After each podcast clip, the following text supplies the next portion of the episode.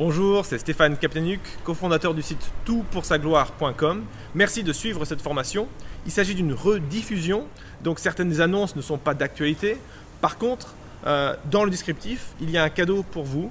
Euh, téléchargez-le euh, sans attendre, il sera toujours à jour. Euh, pour aller plus loin avec les notes de l'orateur ou euh, d'autres documents pour mieux suivre la formation. Je vous laisse sans plus attendre suivre la formation. Bonne découverte et à très bientôt. Ouais, bonjour à tous, euh, merci beaucoup Priscilla, merci d'avoir fait le, le déplacement, enfin un déplacement virtuel.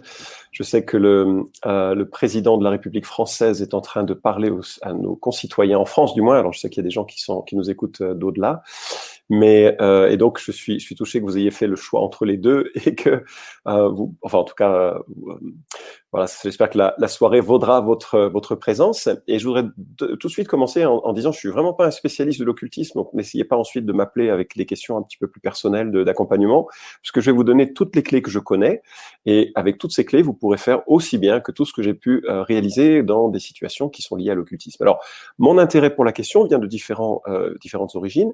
La première de ces euh, origines, c'est que euh, je, je suis né dans une famille passionnée de spiritualité orientale, New Age. Euh, quand euh, ma mère était enceinte, elle m'a voué à des esprits, euh, ou à, elle, elle a fait des incantations plutôt pour qu'il y ait un maître euh, qui vienne rentrer dans son sein, pour euh, un maître spirituel hein, qui vient rentrer dans son, en son sein.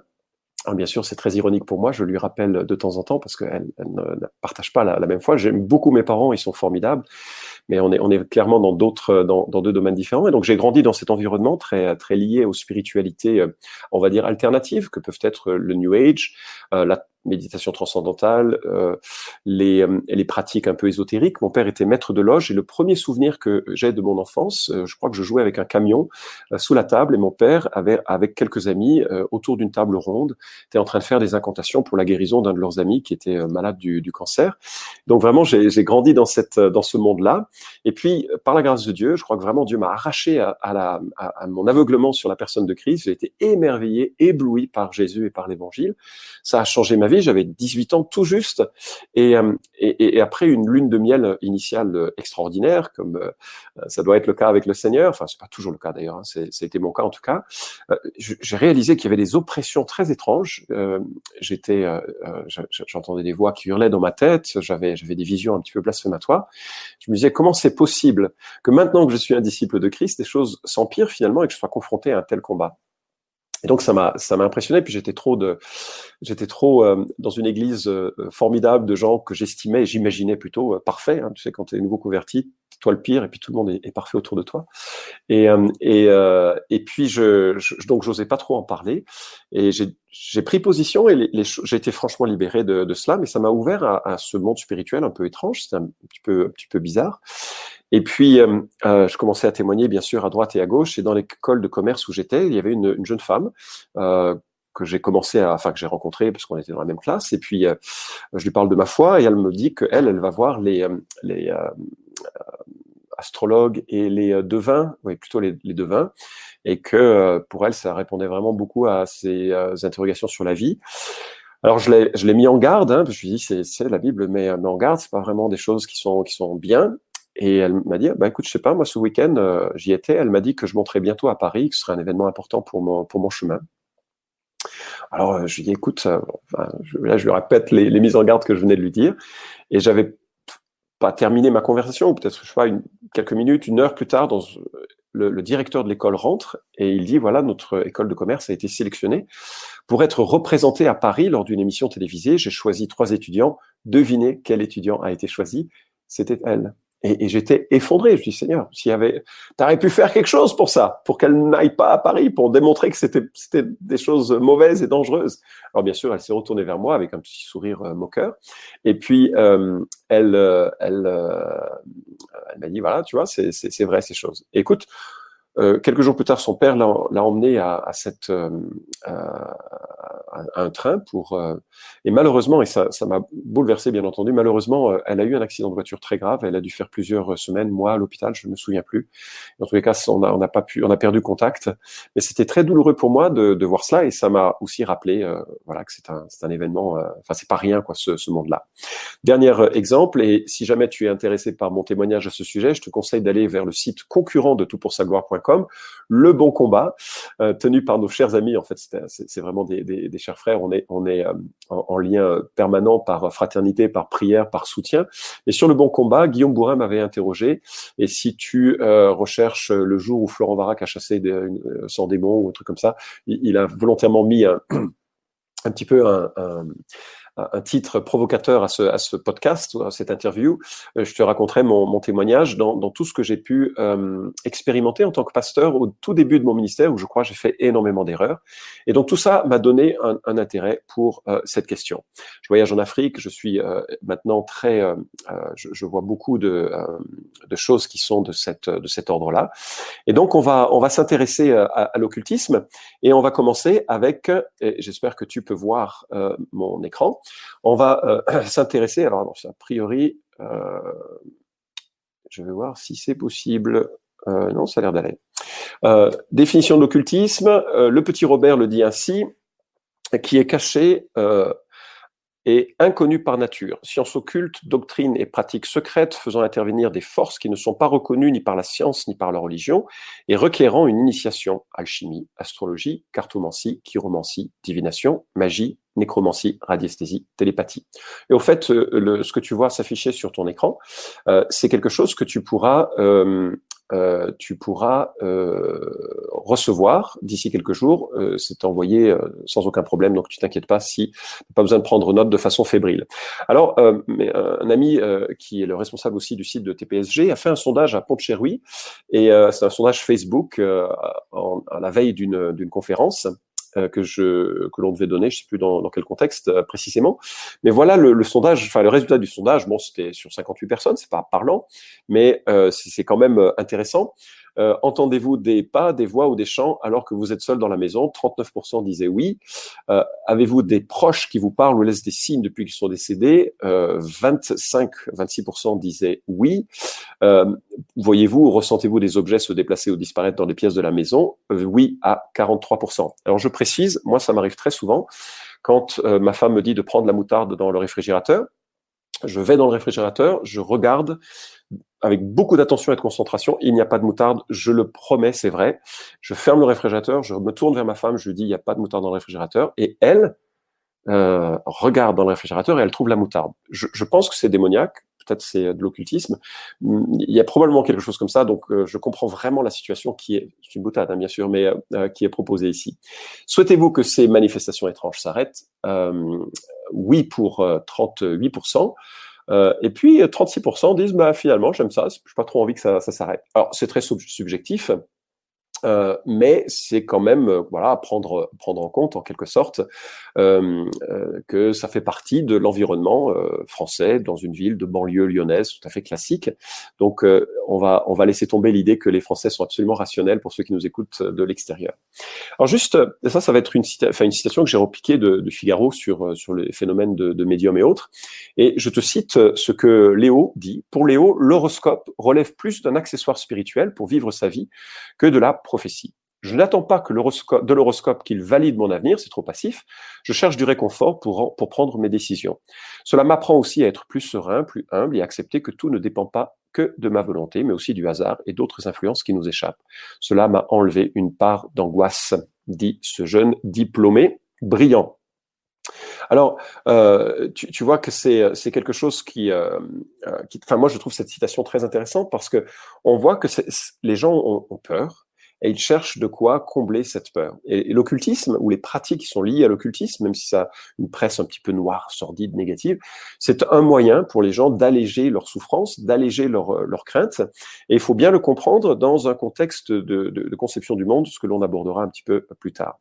Alors moi, ce que je voudrais qu'on fasse maintenant, c'est qu'on regarde ce que la Bible dit euh, de, de ce sujet, et euh, on va s'intéresser à la première liste que nous ayons dans euh, la loi de l'Ancien Testament, Deutéronome chapitre dix-huit. C'est un texte assez parlant parce qu'il est en sandwich entre deux textes. Le premier qui euh, régule, qui décrit le, le droit des sacrificateurs lévites qui se tiennent au service du nom de l'Éternel, c'est le verset cinq, lui et ses fils pour toujours.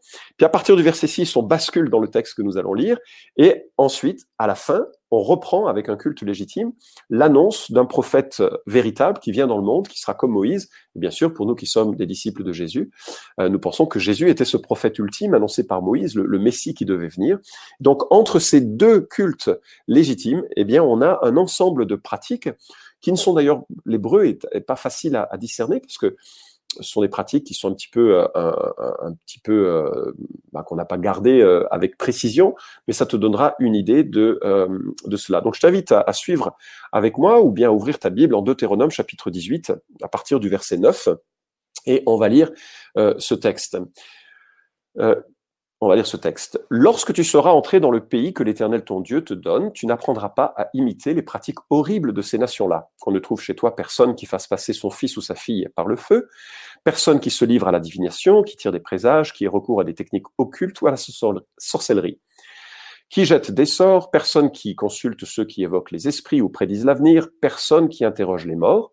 En effet, ceux quiconque se livre à ces pratiques est en horreur à l'Éternel, et c'est à cause de ces horreurs que l'Éternel ton Dieu va déposséder ces nations devant toi.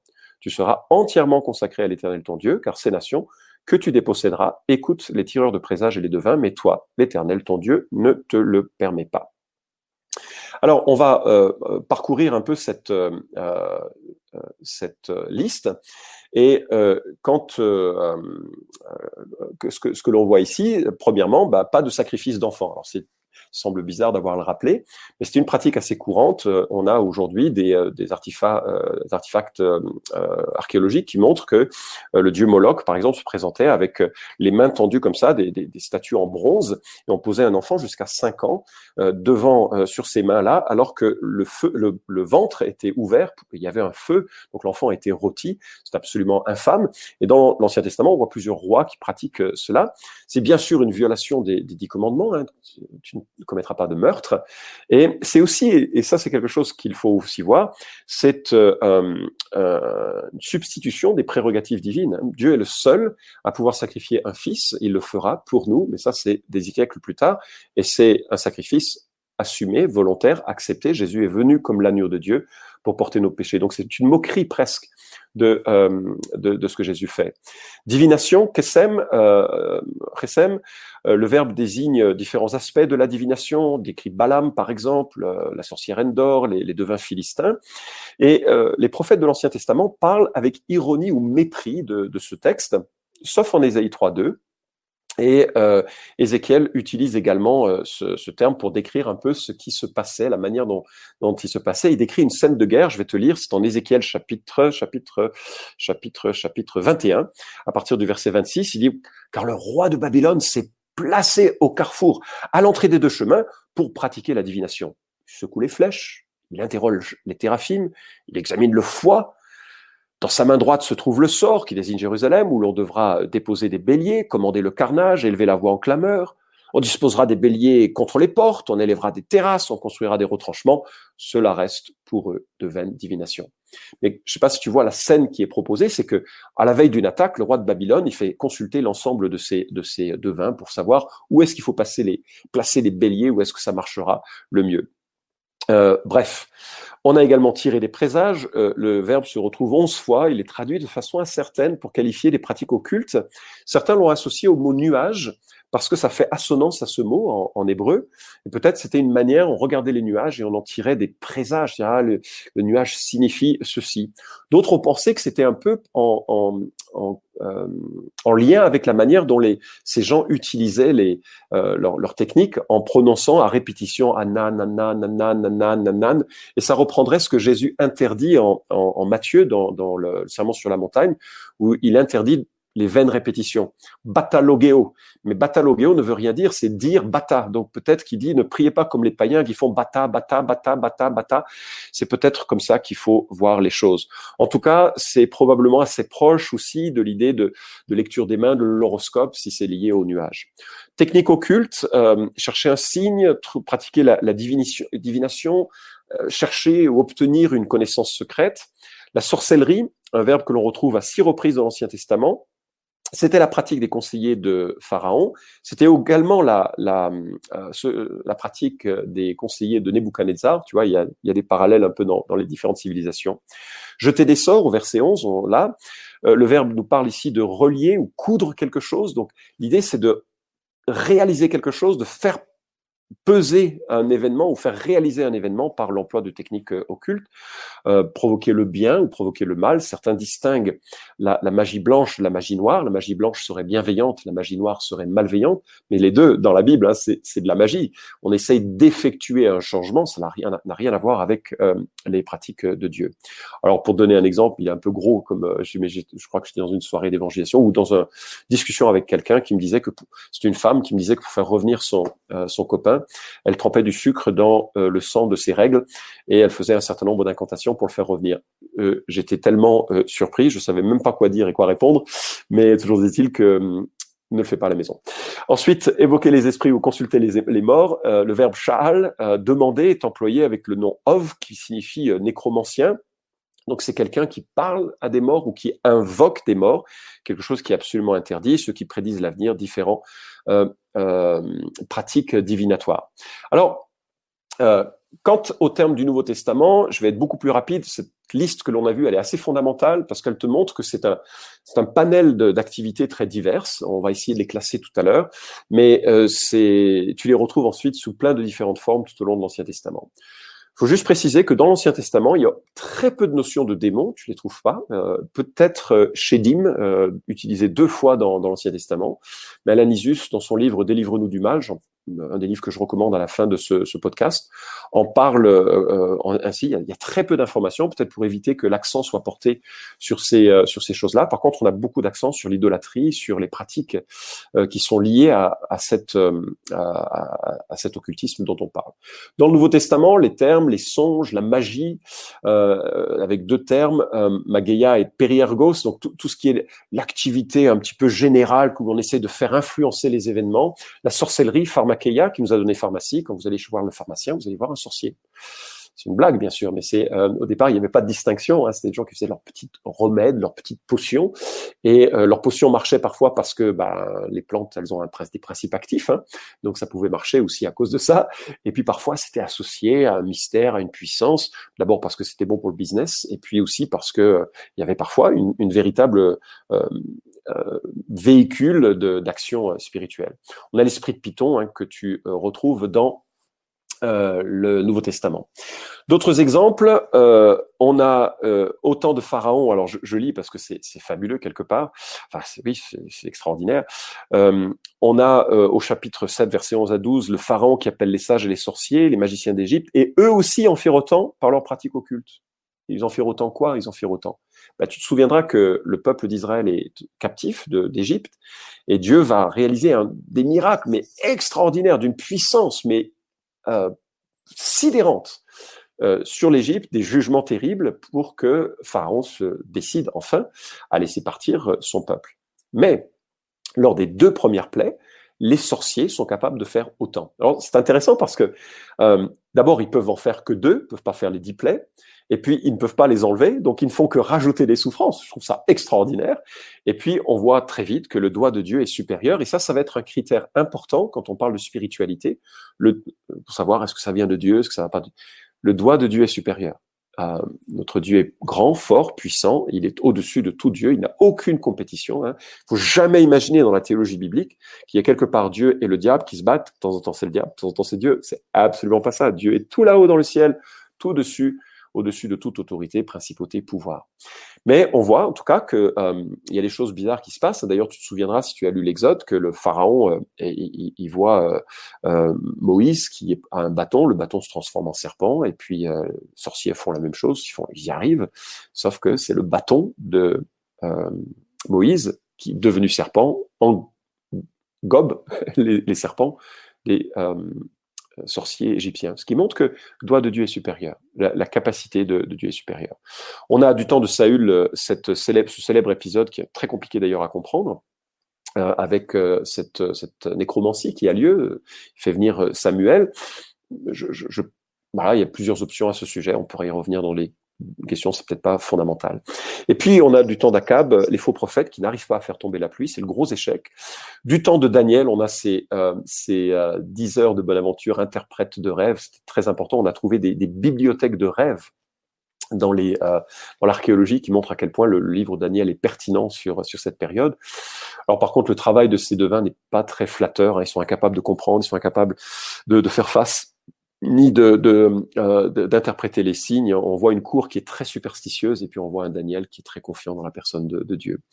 Du Nouveau Testament, on a euh, plein de gens aussi, on a, on a des, des miracles qui sont des miracles vrais réalisés par des fausses puissances spirituelles, on a des miracles faux qui sont réalisés euh, par, qui semblent être vrais.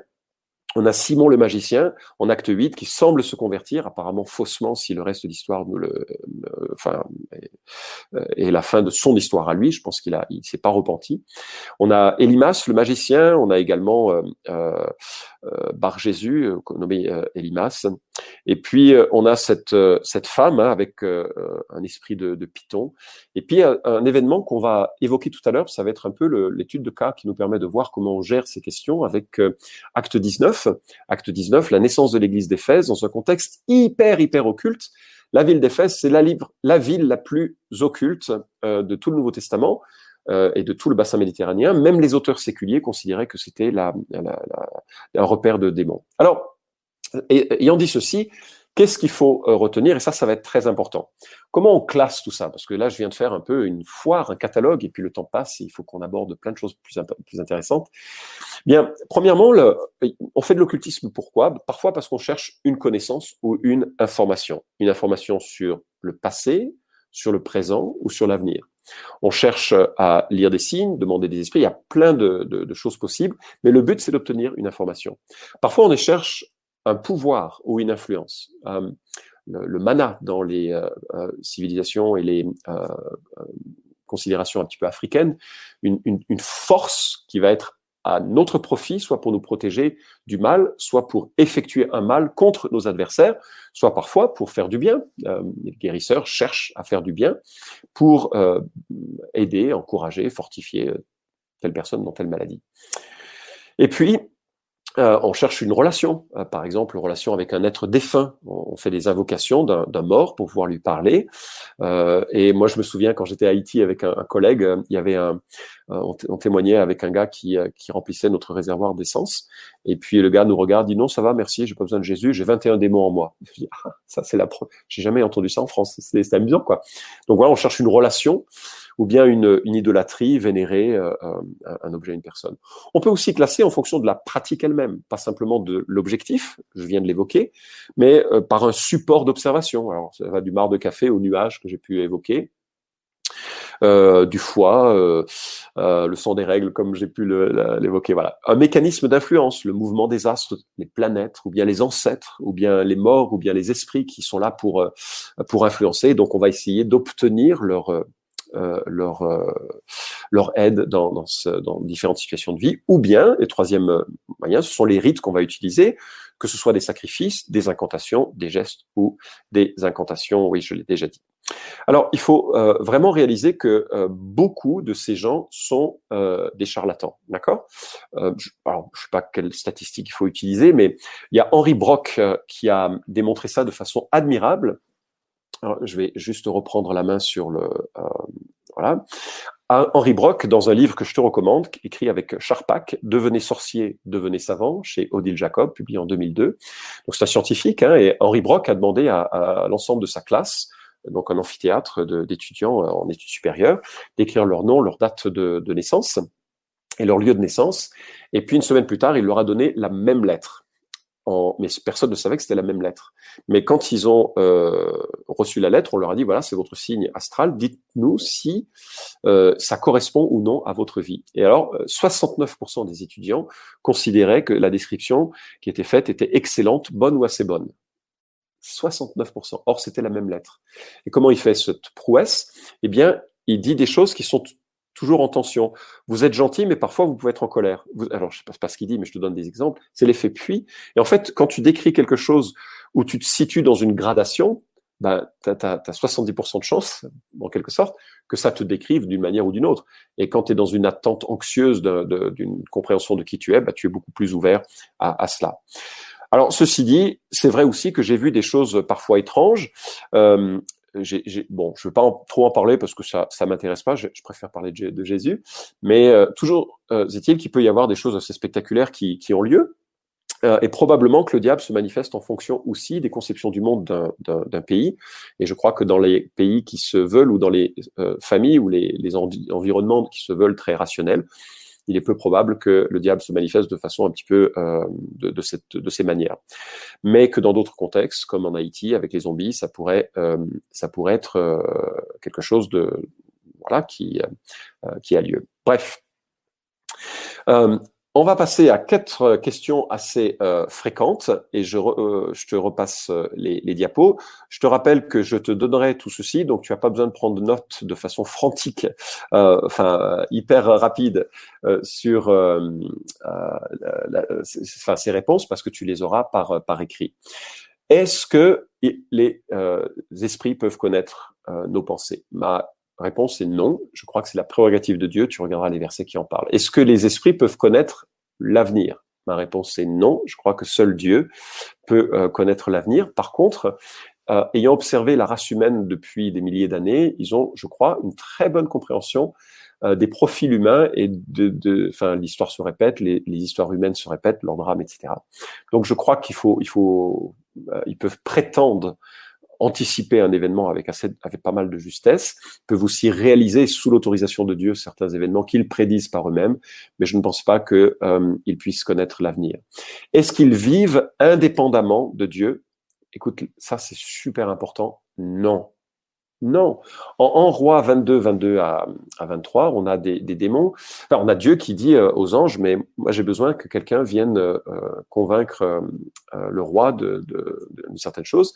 Et il y a un esprit de mensonge qui se propose de, de le réaliser et Dieu l'autorise. Tu connais l'histoire de Job, Dieu l'autorise. Euh, Pierre euh, entend de Jésus, « Simon, Simon, Satan vous a réclamé pour vous passer au crible, mais j'ai prié euh, pour toi, afin que ta foi ne défaille pas, quand tu seras revenu à moi, affermi euh, mes frères. » Donc, il est soumis euh, à Dieu. Ils sont soumis à Dieu. Euh, enfin, est-ce qu'ils peuvent contrer Dieu? Alors, ça, c'est des textes magnifiques que je te laisse également. Non, ils ne peuvent pas contrer Dieu. Et euh, je crois qu'il faut, il faut, vraiment, euh, il faut vraiment avoir cette, cette assurance que Dieu est au-dessus et qu'il règne, y compris sur, euh, sur les démons. Alors maintenant, ce que je voudrais que l'on voit, c'est euh, le problème fondamental. Et vois-tu, ce problème fondamental, c'est ce qui va aussi permettre de déboucher sur la solution fondamentale. Pourquoi? Tu te souviens du, de l'horoscope que l'on a lu tout à l'heure de, de Léo, hein, qui en parlait de, sur le Figaro? Pourquoi est-ce que Léo fait un horoscope? Il est super anxieux, euh, cet homme. Alors, parce qu'il est super anxieux, il cherche une solution. Alors, c'est une solution dans un mauvais monde, celui de l'astrologie, celui de la divination. Il a besoin d'être rassuré. Et quelque part, il place sa confiance pour son avenir, même s'il dit qu'il se sent responsabilisé aussi. Mais quelque part, il place sa confiance en ces forces-là. Moi, je me souviens de Mary Irwin, la femme de, de James Irwin, qui est allée sur la Lune avec euh, Apollo quinze et qui était fait, euh, euh, qui a beaucoup fait d'astrologie jusqu'à ce qu'elle euh, euh, elle se convertisse. Et ce qu'elle me disait, et je trouvais que c'était assez touchant, c'est que elle ne pouvait plus, au fil du temps, elle ne pouvait plus prendre de décision sans que euh, elle consulte les, les astres, elle consulte ses astrologues, elle consulte ses, ses devins. Pourquoi je le mentionne? Je le mentionne parce que c'est, c'est l'exemple même de ce qu'est le problème principal. Les gens dont de plus en plus confiance. Ils ont confiance en leur guérisseur, ils ont confiance. Et quelque part, ce problème-là n'est pas le problème de l'occultisme seul, c'est aussi le problème de toutes nos vies. On peut avoir confiance dans notre argent, on peut avoir confiance dans notre réputation, dans notre bonté, dans notre religion. Mais bien sûr, ce que Christ nous demande, c'est une confiance en Christ et en Christ seul. Et c'est ce que le Saint-Esprit veut réaliser. Jean seize, chapitre, chapitre seize, versets sept à onze. Euh, il vient convaincre le monde de péché, de justice et de jugement. De péché, c'est quoi ? Ben, ce qu'il ne croit pas en moi. Donc, le péché impardonnable, c'est de ne pas croire que Jésus est celui qui nous rétablit, qui nous réconcilie, parce qu'il vient mourir pour nos péchés et il est la porte qui, qui, qui nous donne accès au, au Père. Toutes les pratiques occultes sont des formes de fausse confiance et de mauvaise confiance. Alors, euh, on a cavalé euh, une petite demi-heure déjà pour parler un peu de ce que c'est l'occultisme. Donc maintenant, ce que je voudrais que l'on fasse, c'est qu'on on parte, on, on, est, euh, on parle des dangers de l'occultisme dans le contexte de comment sortir de l'occultisme. Parce que si on n'a pas conscience des dangers que l'on court, on va, les gens vont avoir tendance à y rester. Et je dirais qu'il y a, il y a deux dangers. Euh, Euh, mais c'est assez compliqué en fait à le, à, à le comprendre.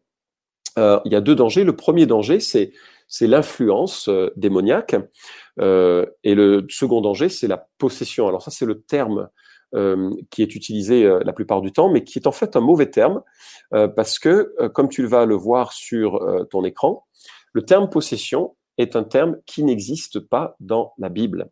Euh, la Bible dit clairement que Euh, c'est à Dieu qu'appartient la terre et tout ce qu'elle contient. Dieu est le propriétaire. Et donc, le diable n'est jamais propriétaire. Il peut être un usurpateur. Et quelque part, il l'est. Il est le roi de ce monde par vol. Il a volé cette royauté à, à Adam, enfin, pour reprendre une, une grande histoire un peu de, sous, sous cet angle-là. C'est un usurpateur. Dieu possède toute chose. Et donc, euh, c'est une mauvaise expression. Les expressions bibliques, c'est ekon daimonion, avoir un démon, qu'on retrouve seize fois, et daimonizomai, qui est la forme verbale du mot démon, que l'on retrouve très souvent et qui veut dire démoniser. Alors, qu'est-ce que ça veut dire euh, cette euh, cette expression ? Eh ben, ça veut dire que euh, la personne va euh, être influencée de l'intérieur par le diable. La présence est interne, et puis elle va être contrôlée, euh, parfois euh, à, avec des conséquences dramatiques. Euh, c'est le cas de, on, on voit dans la Bible des, des gens qui étaient poussés dans le désert, des gens qui étaient saisis, jetés par terre, euh, une force et une haine spectaculaires, des comportements hyper euh, violents, suicidaires, associables, euh, des maladies, des tourments cruels et des dons médiumniques. Alors je sais, ça va susciter plein de questions. Qu'en est-il des maladies psychiatriques ? Elles existent absolument, ces maladies psychiatriques, c'est pas forcément démoniaque. Il y a une, un contexte très particulier dans le Nouveau Testament. Hein. Tu sais, enfin on reviendra là-dessus, donc je vais pas, le, pas l'aborder.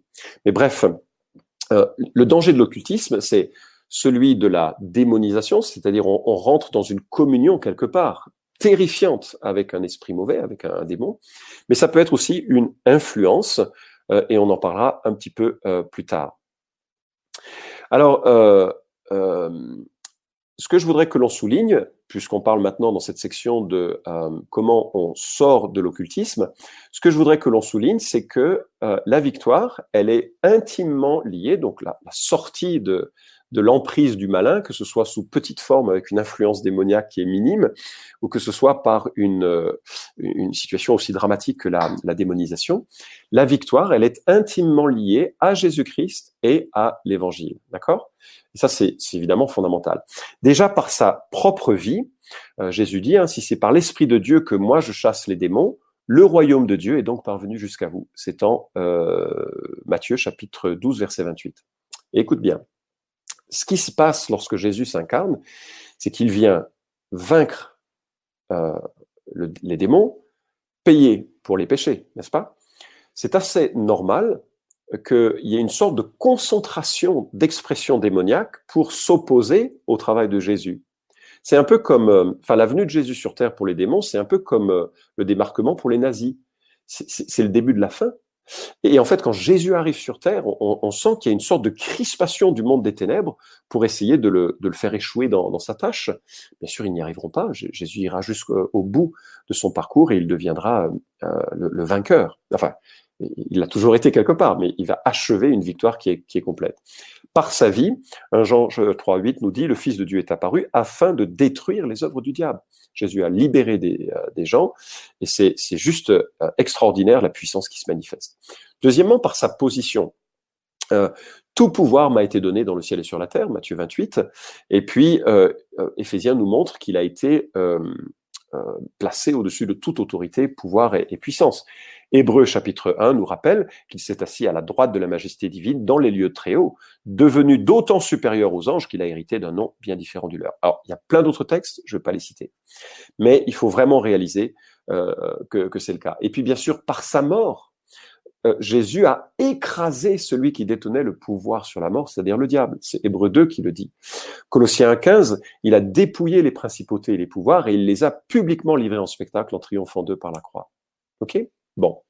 Sa victoire est absolue et complète. Et non seulement par sa vie, par sa mort, par sa position, Jésus est victorieux. Mais c'est aussi le cas euh, par l'Évangile. Qu'est-ce que je veux dire par là ? Matthieu seize nous dit que Jésus bâtirait son église et que les portes du séjour des morts ne prévaudront pas contre elle. Ça veut dire que le lieu qui règne sur la mort, probablement les, les, les puissances de ténèbres, ne pourront rien faire, alors que Jésus vient piller euh, la, les, les morts spirituelles pour les amener à une vie euh, en Christ. Colossiens un, douze à quatorze nous dit « Avec joie rendez grâce au Père qui vous a délivré du royaume des ténèbres et vous a transporté dans le royaume de son Fils bien-aimé, en qui vous avez euh, la rédemption, le pardon des péchés. » Tu réalises, on a été transporté, happé d'un monde des ténèbres, transporté dans le monde de son Fils. Et puis, euh, il faut se souvenir que le Fils et l'Esprit intercèdent pour nous, et puis ses promesses que rien ni personne ne pourra nous arracher de sa main. C'est extrêmement fort, et ça doit nous donner euh, du courage par rapport à euh, cette réflexion qui est parfois un petit peu effrayante. Non, Jésus est vainqueur. Ok ? Et ça, c'est la bonne nouvelle. Et j'espère que c'est quelque chose que tu dois euh, vraiment garder. En fait, c'est le fondement principal de ce qui peut euh, venir maintenant, qui est comment on va accompagner quelqu'un qui est dans l'occultisme. Alors, c'est, c'est pas, euh, c'est pas évident comme, euh, comme question. Pourquoi ? Parce que euh, on, on fait souvent l'association, ceux qui sont dans l'occultisme sont démonisés, euh, parce qu'ils touchent à des puissances démoniaques.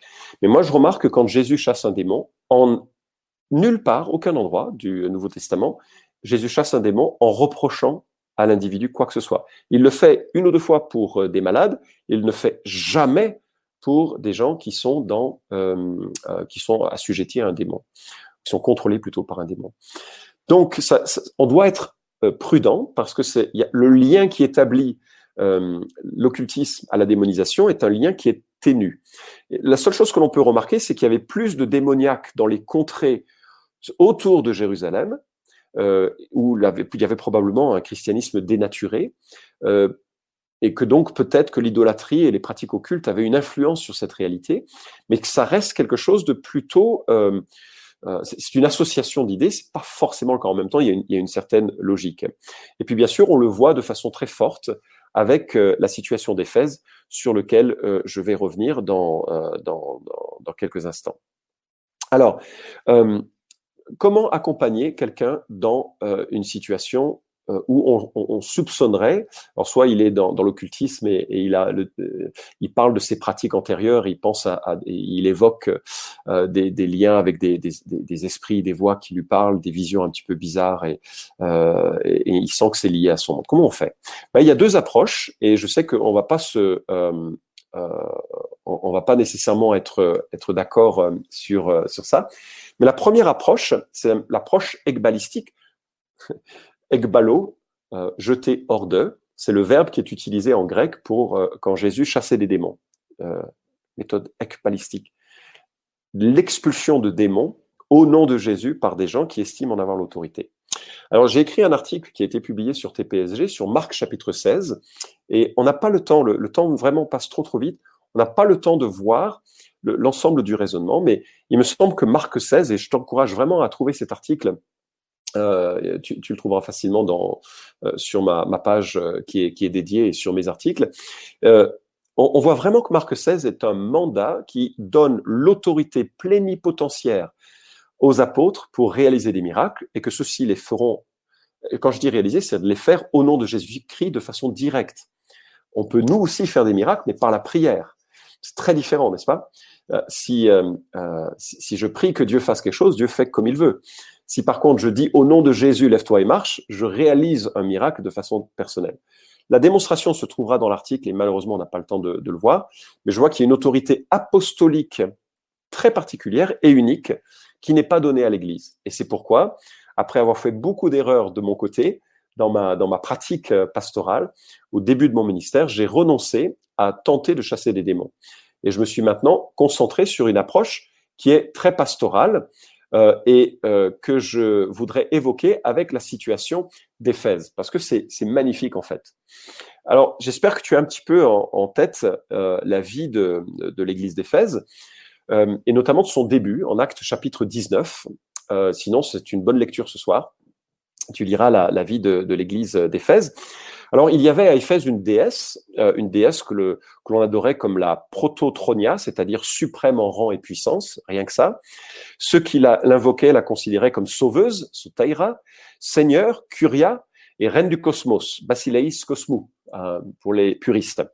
Et euh, c'était euh, donc une, une déesse qui, qui était très révérée, crainte, évidemment, on, on le voit hein, en Actes chapitre dix-neuf. Et puis, il y avait également... Et euh, tu en as une, une image sur, sur l'écran. Il y avait également ce que l'on appelle les Éphésia Grammata ou les Éphésas Grammata. C'était quoi? C'était six formules magiques euh, qui étaient imprimées par des, euh, par des sorciers, par des devins, imprimées, euh, excuse-moi, enfin, écrites dessus. Hein, c'était, c'était... Puis ensuite qui étaient roulées, qui étaient mises dans des, dans des portes, euh, des amphores portatives. Et ça constituait des amulettes, des amulettes qui étaient censées euh, protéger de démons, qui étaient censées guérir, qui étaient censées... Euh, Euh, faire tout ce qu'elles euh, étaient censées faire. On est donc dans un climat hyper, hyper euh, démoniaque dans le sens de occulte, d'accord ? C'est dans ce climat hyper occulte que l'Église euh, prend naissance euh, et je trouve extraordinaire euh, la, la naissance de l'Église avec notamment cette confrontation avec, euh, avec les, euh, euh, les sacrificateurs de... Euh, les sept fils de Séva qui essayent de chasser un démon au nom de Jésus parce qu'ils ont vu Paul le faire et puis ça marche pas, ils, sont, ils sortent, ils courent blessés et nus, hein, ils sont, sont vraiment euh, penauds de cette euh, situation. Et c'est vrai que euh, les démons sont puissants, intelligents et forts, ne les provoquez pas, c'est, c'est, on reste dans le terrain que l'Écriture nous donne. Mais toujours est-il que les gens apprennent ce qui s'est passé. Et euh, en Acte dix-neuf, cela fut connu de tous, Juifs et Grecs qui habitaient à Éphèse, la crainte s'empara de tous et le nom du Seigneur Jésus fut exalté. Beaucoup de ceux qui avaient cru venaient confesser et déclarer ce qu'ils avaient fait. Un assez grand nombre de ceux qui avaient pratiqué, pratiqué la sorcellerie apportèrent leurs livres et les brûlèrent devant tous. On a calculé la valeur et on trouva pour cinquante mille pièces d'argent, quelqu'un a calculé euh, que ça valait quelque chose comme deux millions d'euros euh, actuels. Alors... Euh, On voit là la naissance de l'Église dans un climat hyper euh, occulte. Les gens prennent euh, conscience de, euh, du péché, de leur péché, ils se repentent et ils viennent brûler leurs formules magiques et leurs livres. Alors ça pose la question, euh, souvent les, dans la pratique, est-ce qu'il faut brûler les objets euh, de, euh, utilisés dans l'occultisme ? Ma réponse, elle est la suivante. Parfois. Mais pas toujours. Je t'explique pourquoi. Euh, Jérémie chapitre dix, verset cinq, nous dit la chose suivante. Écoute bien, ces dieux, donc les, les idoles, sont comme une colonne massive. Ils ne parlent pas. On les porte, oui, on les porte, parce qu'ils ne peuvent pas faire un pas. Ne les craignez pas, car ils ne sauraient faire aucun mal, de même qu'ils sont incapables de faire aucun bien. Un objet ne peut pas faire du bien ou du mal. Mais la conscience que l'on a de cet objet peut être, détri- euh, peut être vraiment dangereuse par rapport à soi. Je t'explique, quand moi je me suis converti, j'ai brûlé tous mes livres sur la réincarnation, notamment, et puis ce qui était lié à l'occultisme. Et je sentais que j'avais besoin de faire cette étape pour me couper dans mon cœur de, de ce monde, de cette fascination avec les vies antérieures, avec euh, l'ésotérisme, les, les pratiques un peu de, de projection astrale, c'est, bref. J'ai dû les, les, les, les jeter. Quelques années plus tard, les éditions Clés m'ont demandé d'écrire un livre sur la réincarnation. Je les ai tous rachetés, parce que je les connaissais bien. Je les ai tous rachetés, mais à ce moment-là, j'étais totalement libre de ces perspectives. Ils sont aujourd'hui dans mon bureau et j'en ai aucune crainte. Les objets ne sont pas capables de faire du bien ou du mal, c'est ce que nous dit la parole de Dieu, mais la conscience faible que l'on en a, à un moment donné, peut-être peut rendre nécessaire de faire des actes un petit peu marqués. Maintenant qu'on a dit ça, Donc, début de l'Église, dans un contexte hyper occulte, les gens se repentent euh, et ils prennent des mesures assez radicales, comme jeter, brûler deux millions d'euros de, euh, de, de, de pratiques. Ce qui est intéressant, c'est que nulle part dans le livre, alors attends, je sais que tu es en train de lire, donc je ne veux pas que tu lises maintenant, euh, nulle part dans, le, euh, dans la lettre aux Éphésiens, tu as le moindre descriptif d'exorcisme. Tu as par contre la section la plus longue sur le combat spirituel de tout le Nouveau Testament, c'est Éphésiens chapitre six, où le chrétien est en position défensive vis-à-vis du diable, avec seulement deux armes mobiles, le bouclier de la foi et l'épée de l'esprit. Peut-être qu'on pourrait aussi associer la prière. Très intéressant que là, on est dans une situation très défensive. Quelques années plus tard, l'apôtre Paul envoie son jeune collègue Timothée à Éphèse et il lui envoie deux lettres d'instruction pour l'aider à fonctionner en tant qu'évêque, pasteur de euh, l'église d'Éphèse. Là encore, dans une ville marquée par l'occultisme, aucune instruction sur l'exorcisme. Aucune pratique de ce genre, sauf une, que je te livre pour le même prix, que tu trouveras dans la Bible, en deux Timothée, chapitre euh, deux, versets vingt-quatre à vingt-six. Écoute bien, ce texte, c'est le Jean trois seize de l'accompagnement à ces thématiques. C'est le point le plus important. Et voilà ce que ça dit. Il ne faut pas que le serviteur du Seigneur ait des querelles. Il doit au contraire être affable envers tous, avoir le don d'enseigner et de supporter. Il doit redresser avec douceur les contradicteurs dans l'espoir que Dieu leur donnera la repentance pour arriver à la connaissance de la vérité, pour revenir à leur bon sens et pour se dégager des pièges du diable qui les a capturés afin de les soumettre à sa volonté. Je l'ai lu vite. Maintenant, identifie les personnages qui sont mentionnés, les acteurs qui sont mentionnés. Tu as remarqué, il y en a quatre. Le premier, c'est le serviteur du Seigneur. Qu'est-ce qu'il doit faire? Il doit redresser avec douceur. Pas de hurlement, pas de cris, il redresse avec douceur. Puis il y a les contradicteurs, c'est ceux qu'il essaye de corriger. Puis il y a Dieu, quel est le job de Dieu? Il donne la repentance, parfois, pas toujours. Puis il y a le diable, qu'est-ce qu'il fait? Ben, il capture et il soumet à sa volonté. Ah, on a toute la chaîne là. Donc, quand tu as quelqu'un qui est capturé par le diable, d'accord? C'est vraiment ce, ce dont il est question dans ce texte. Quand tu as quelqu'un qui est captif du diable, qui devient un contradicteur, il est opposé à Dieu, il est, il, il est prisonnier, de quoi est-ce qu'il a besoin pour être libéré? C'est pas moi qui le dis, hein? Il a besoin de quoi? Ben, regarde, c'est ce qui est dit dans, euh, qui est surligné en blanc. Il a besoin que quelqu'un vienne lui parler doucement, pour le conduire à la repentance. Et s'il se repent, si Dieu lui donne de la repentance, qu'est-ce qui va se passer? Il va se dégager des pièges du diable qu'il a soumis à sa volonté. Alléluia! Vraiment! Alléluia! Donc, quand tu vois quelqu'un qui est, euh, quand tu vois quelqu'un qui est captif du, du diable, je sais qu'on on, on imagine des choses un petit peu spectaculaires. Je les ai faites, je m'en suis repenti. Euh, je pense que c'est une très mauvaise manière de, de pratiquer, de faire les choses. Mais ce que l'on doit faire, c'est s'appuyer sur la puissance de Dieu par l'évangile de Jésus-Christ pour que la personne se repente.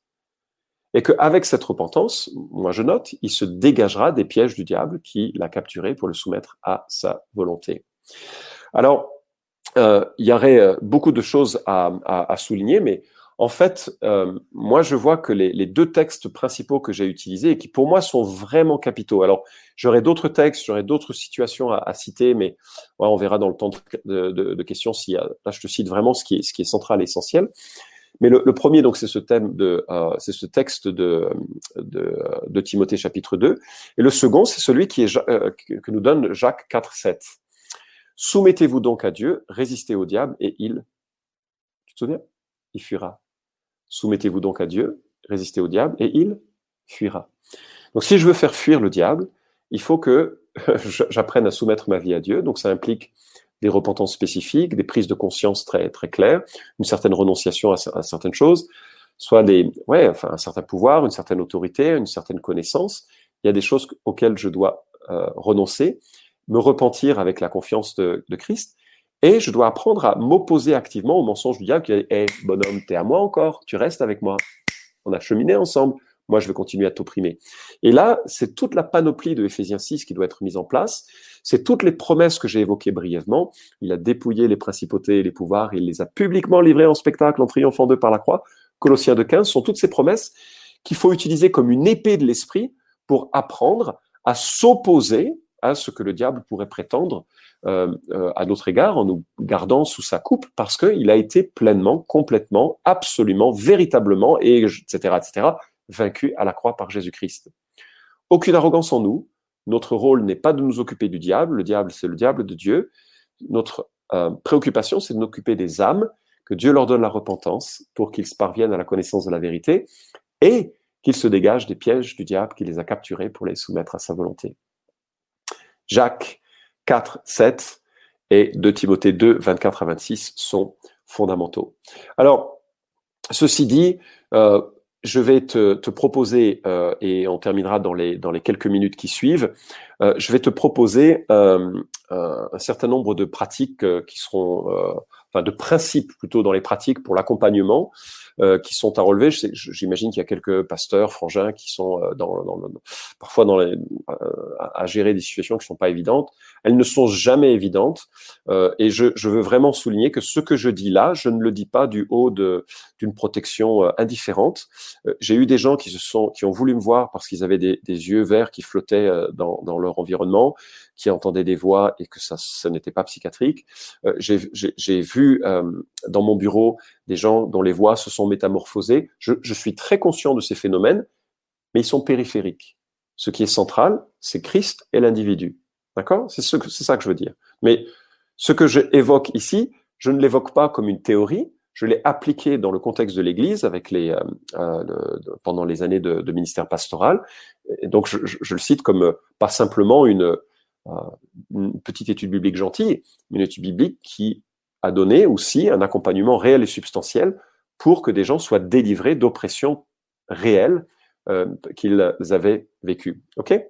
Donc, euh, quelques, euh, euh, quelques euh, pratiques que je te euh, conseille, notamment si tu entends des, des, si tu vois des influences marquées, occultisme, violence subie, exercée, et cetera, ou des voix précises, mais attention, hein, la, la schizophrénie, ça existe aussi, des comportements asociaux particuliers, des dons médiumniques, et cetera. Euh, bref, premièrement, tu commences pour prier, à prier pour une illumination puissante des vérités chrétiennes. Euh, Éphésiens trois, quatorze doit te guider là-dessus, euh, vraiment que, que les... toi-même et l'individu concerné puissent réaliser la puissance qui est, euh, qui est en Christ. Je me souviens d'une personne qui voulait me voir et manifestement elle avait un problème qui était de, de, démoniaque et aussi qui était associé à une, une, vraiment un, un abattement personnel très, très fort.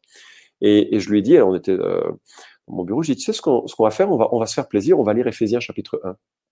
Et tu vas euh, personnaliser ta lecture en disant pas simplement... Euh, Béni soit les, le Dieu et Père de notre Seigneur Jésus-Christ, mais béni soit le Dieu et Père de mon Seigneur Jésus-Christ, qui m'a béni de toute bénédiction spirituelle dans les lieux célestes. En lui, Dieu m'a élu avant la fondation. Tu vois ce que je veux dire ? Et je voulais vraiment qu'elle, qu'elle pleure de joie de voir la grâce qui est associée en Christ. Et euh, elle me dit, ah zut, j'ai pas ma Bible sur moi. Je dis, pas de souci, j'ai, j'ai la mienne, je prends ma Bible, je l'ouvre à Éphésiens chapitre un, je lui tends la Bible, elle regarde et soudainement ses yeux sont devenus euh, révulsés, une voix rauque est sortie en disant, ta page est blanche, ou la page est blanche. Et euh, je dis, ah tiens, ok. Donc, euh, qu'est-ce que j'ai fait ? Bah, fort de ma compréhension de la manière de gérer, je me suis pas du tout in- in- intéressé à ce qui se passait. J'ai simplement dit, Seigneur, je prie que tu illumines son cœur. C'est toi qui donnes la repentance. C'est toi qui donnes la compréhension. C'est pas moi. Moi, je suis juste le serviteur de, de, du Seigneur. Je, c'est toi qui fais cette œuvre. C'est pas moi. Et euh, elle a eu un, un mouvement de recul et, et elle m'a dit, tu m'as dit quoi ? Elle avait aucun souvenir de ce qui s'était passé. Et je ne lui ai rien dit. Je lui ai répété les instructions que je lui ai données et elle s'est mise à pleurer parce que je fais pleurer tous ceux avec qui je parle. Et puis, euh, deuxièmement, enseigner l'évangile dans la puissance de l'esprit, c'est-à-dire l'évangile, tu te souviens que le problème fondamental, c'est la confiance que les gens ont. Mais c'est quoi l'évangile ? C'est avoir confiance en Jésus comme le, le seul, l'unique réparateur, la porte, le pain, l'eau, enfin, Jésus, notre tout, notre, celui qui nous pardonne, celui qui nous, qui nous rachète de l'oppression, celui qui nous délivre du malin. Ce, il est notre tout, il est notre grand, il est notre sauveur. Eh bien, il faut vraiment, euh, il faut vraiment enseigner l'évangile dans la puissance de l'esprit pour que la personne sorte de ses fausses confiances pour avoir confiance en euh, Christ, en Christ seul. Troisièmement, enseigner la victoire objective de Christ. Il faut que les gens qui sont dans ces situations sachent les versets comme Colossiens chapitre deux, verset quinze, Hébreux, euh, je, je les ai cités. D'ailleurs, tu as une étude biblique que je te livrerai pour le même prix aussi, hein, dans deux, trois jours, qui fera partie du document, que je donne systématiquement à faire à ceux qui s'intéressent à ces questions pour qu'ils comprennent ces vérités-là. Mais il faut enseigner la victoire objective de Christ, enseigner la mise en pratique auprès des jeunes chrétiens, notamment. Je crois que j'ai regretté que des, des chrétiens dans, dans l'église où j'étais n'aient pas, n'aient pas pris le temps de me parler, parce que, encore une fois, moi je les voyais comme des gens parfaits, et, et, et puis j'osais pas euh, dire ce qui se passait dans ma tête. Je crois qu'il faut parfois parler, passer du temps avec les jeunes chrétiens pour évoquer, évoquer avec eux les luttes, les combats qu'ils peuvent mener, et leur montrer que la guerre spirituelle est, est, est possible du côté de la victoire. Enseigner le devoir d'une repentance spécifique. Parfois, il faut dire euh, « Seigneur, je me repens de hein ». Et c'est pour ça que des livres comme euh, « Le Libérateur » ont été utiles, même si je suis d'accord avec le principe, je ne suis pas d'accord avec la méthodologie, parce qu'elle elle va tellement loin que c'est un peu trop. Mais en même temps, c'est super de, de sortir du cadre, d'expulser des démons pour entrer dans un cadre euh, plus euh, « j'examine ma vie et je me repens des choses dont, dont j'ai besoin ». Le diable cherche à nous garder à partir de leviers que l'on a laissés ouverts. Et il faut fermer ces leviers. Euh, et ça peut être par des violences que l'on a réalisées, que ce soit des avortements, que ce soit des, ça peut être par des euh, des, des, des violences que l'on a subies, des incestes, et cetera. Ça, et, et toute l'amertume qui va avec, et tout le tout le tout le, le, le chemin terrifiant. Et je suis tellement désolé de ceux qui, qui vivent ça. Ça peut être par des ambiances que l'on a appréciées, euh, associées de de drogue, de divination, de, où on a l'impression de monter dans un monde spirituel très très puissant. Faut se repentir pour avoir pour seul pain, Jésus. Et puis, enseigner la mise en place de toutes les armes de Dieu, euh, et, et ça de façon très très réelle. Euh, et puis, euh, et ça, c'est le, le dernier point que je voudrais sou- souligner. Et, et tu sais, euh, ça, je te le livre, euh, je l'ai jamais lu nulle part, donc c'est c'est euh, quelque chose de... C'est entre toi et moi, c'est, c'est un secret.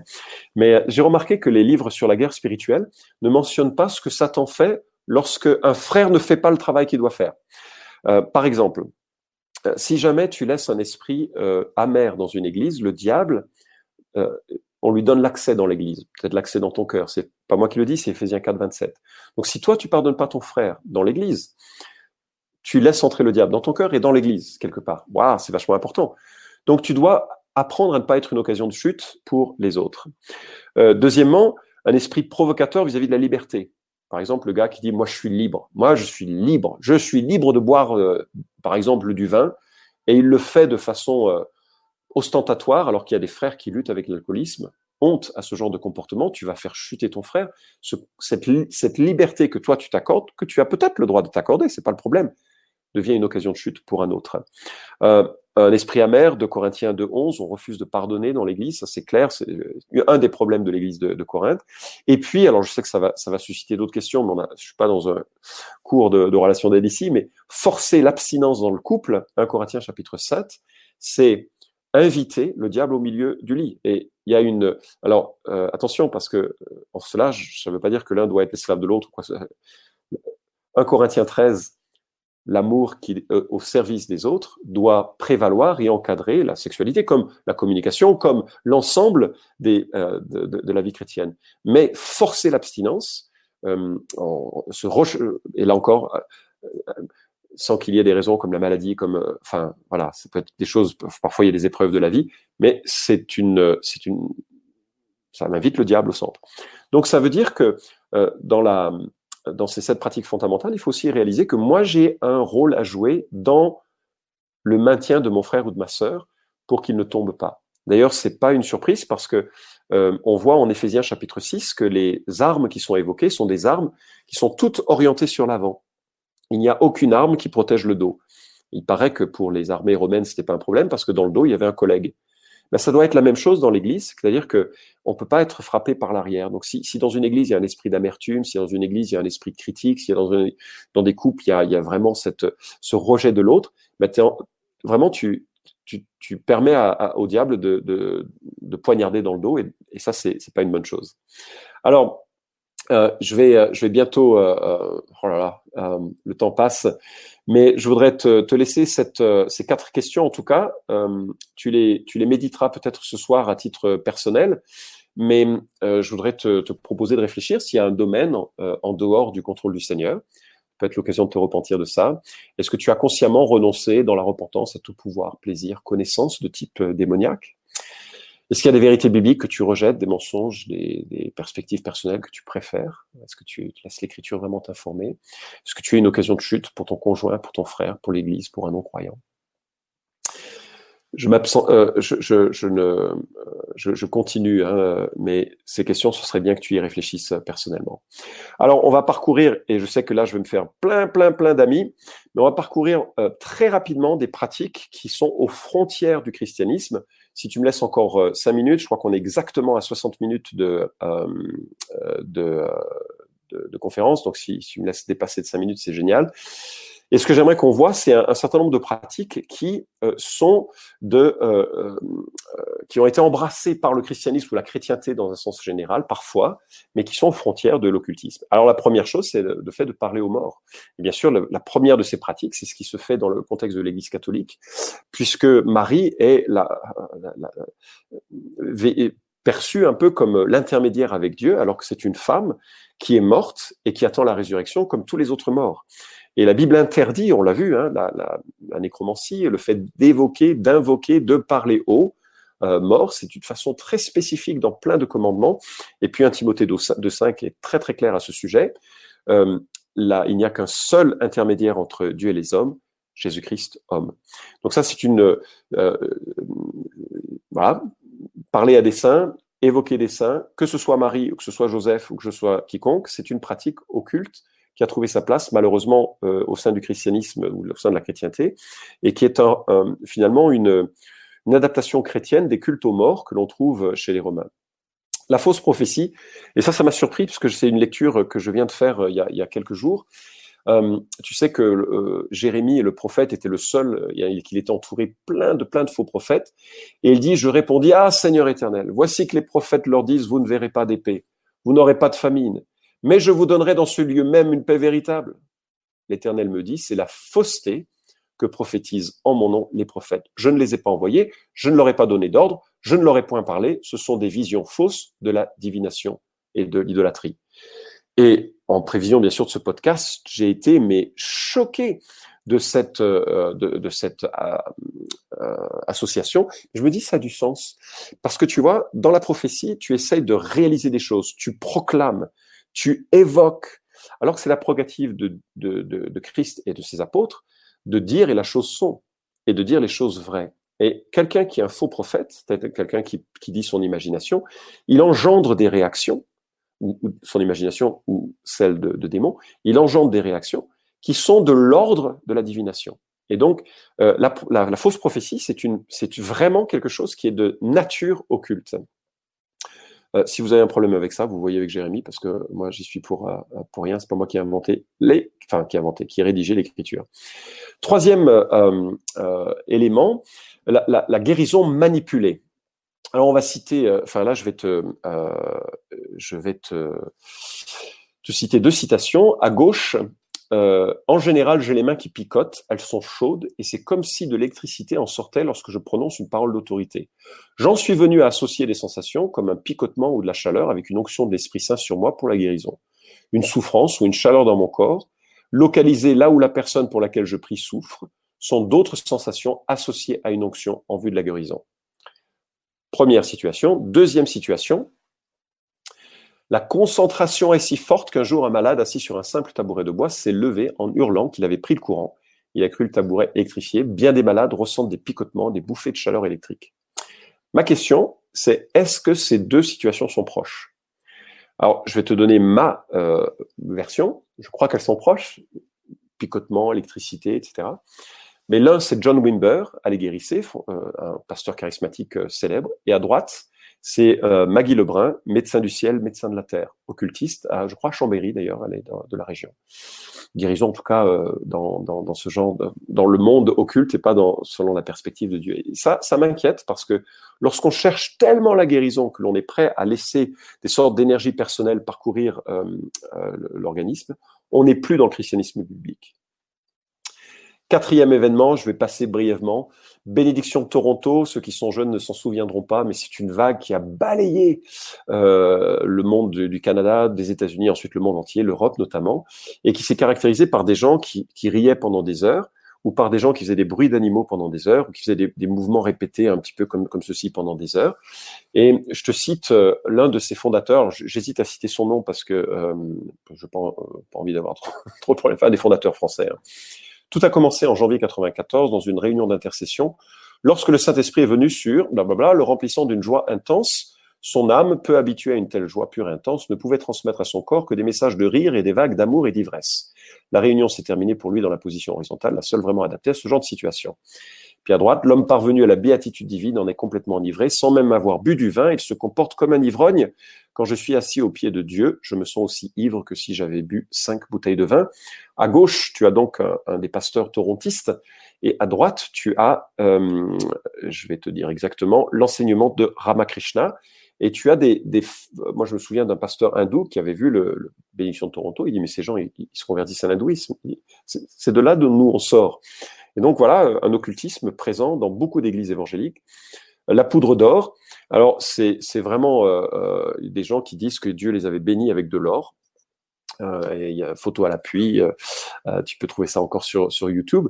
Ça, c'est, c'est euh, le rêve de l'alchimiste. Et donc, De, de, de la plus élégante des, des occultismes, c'est de transmuter les objets pauvres comme le plomb en or.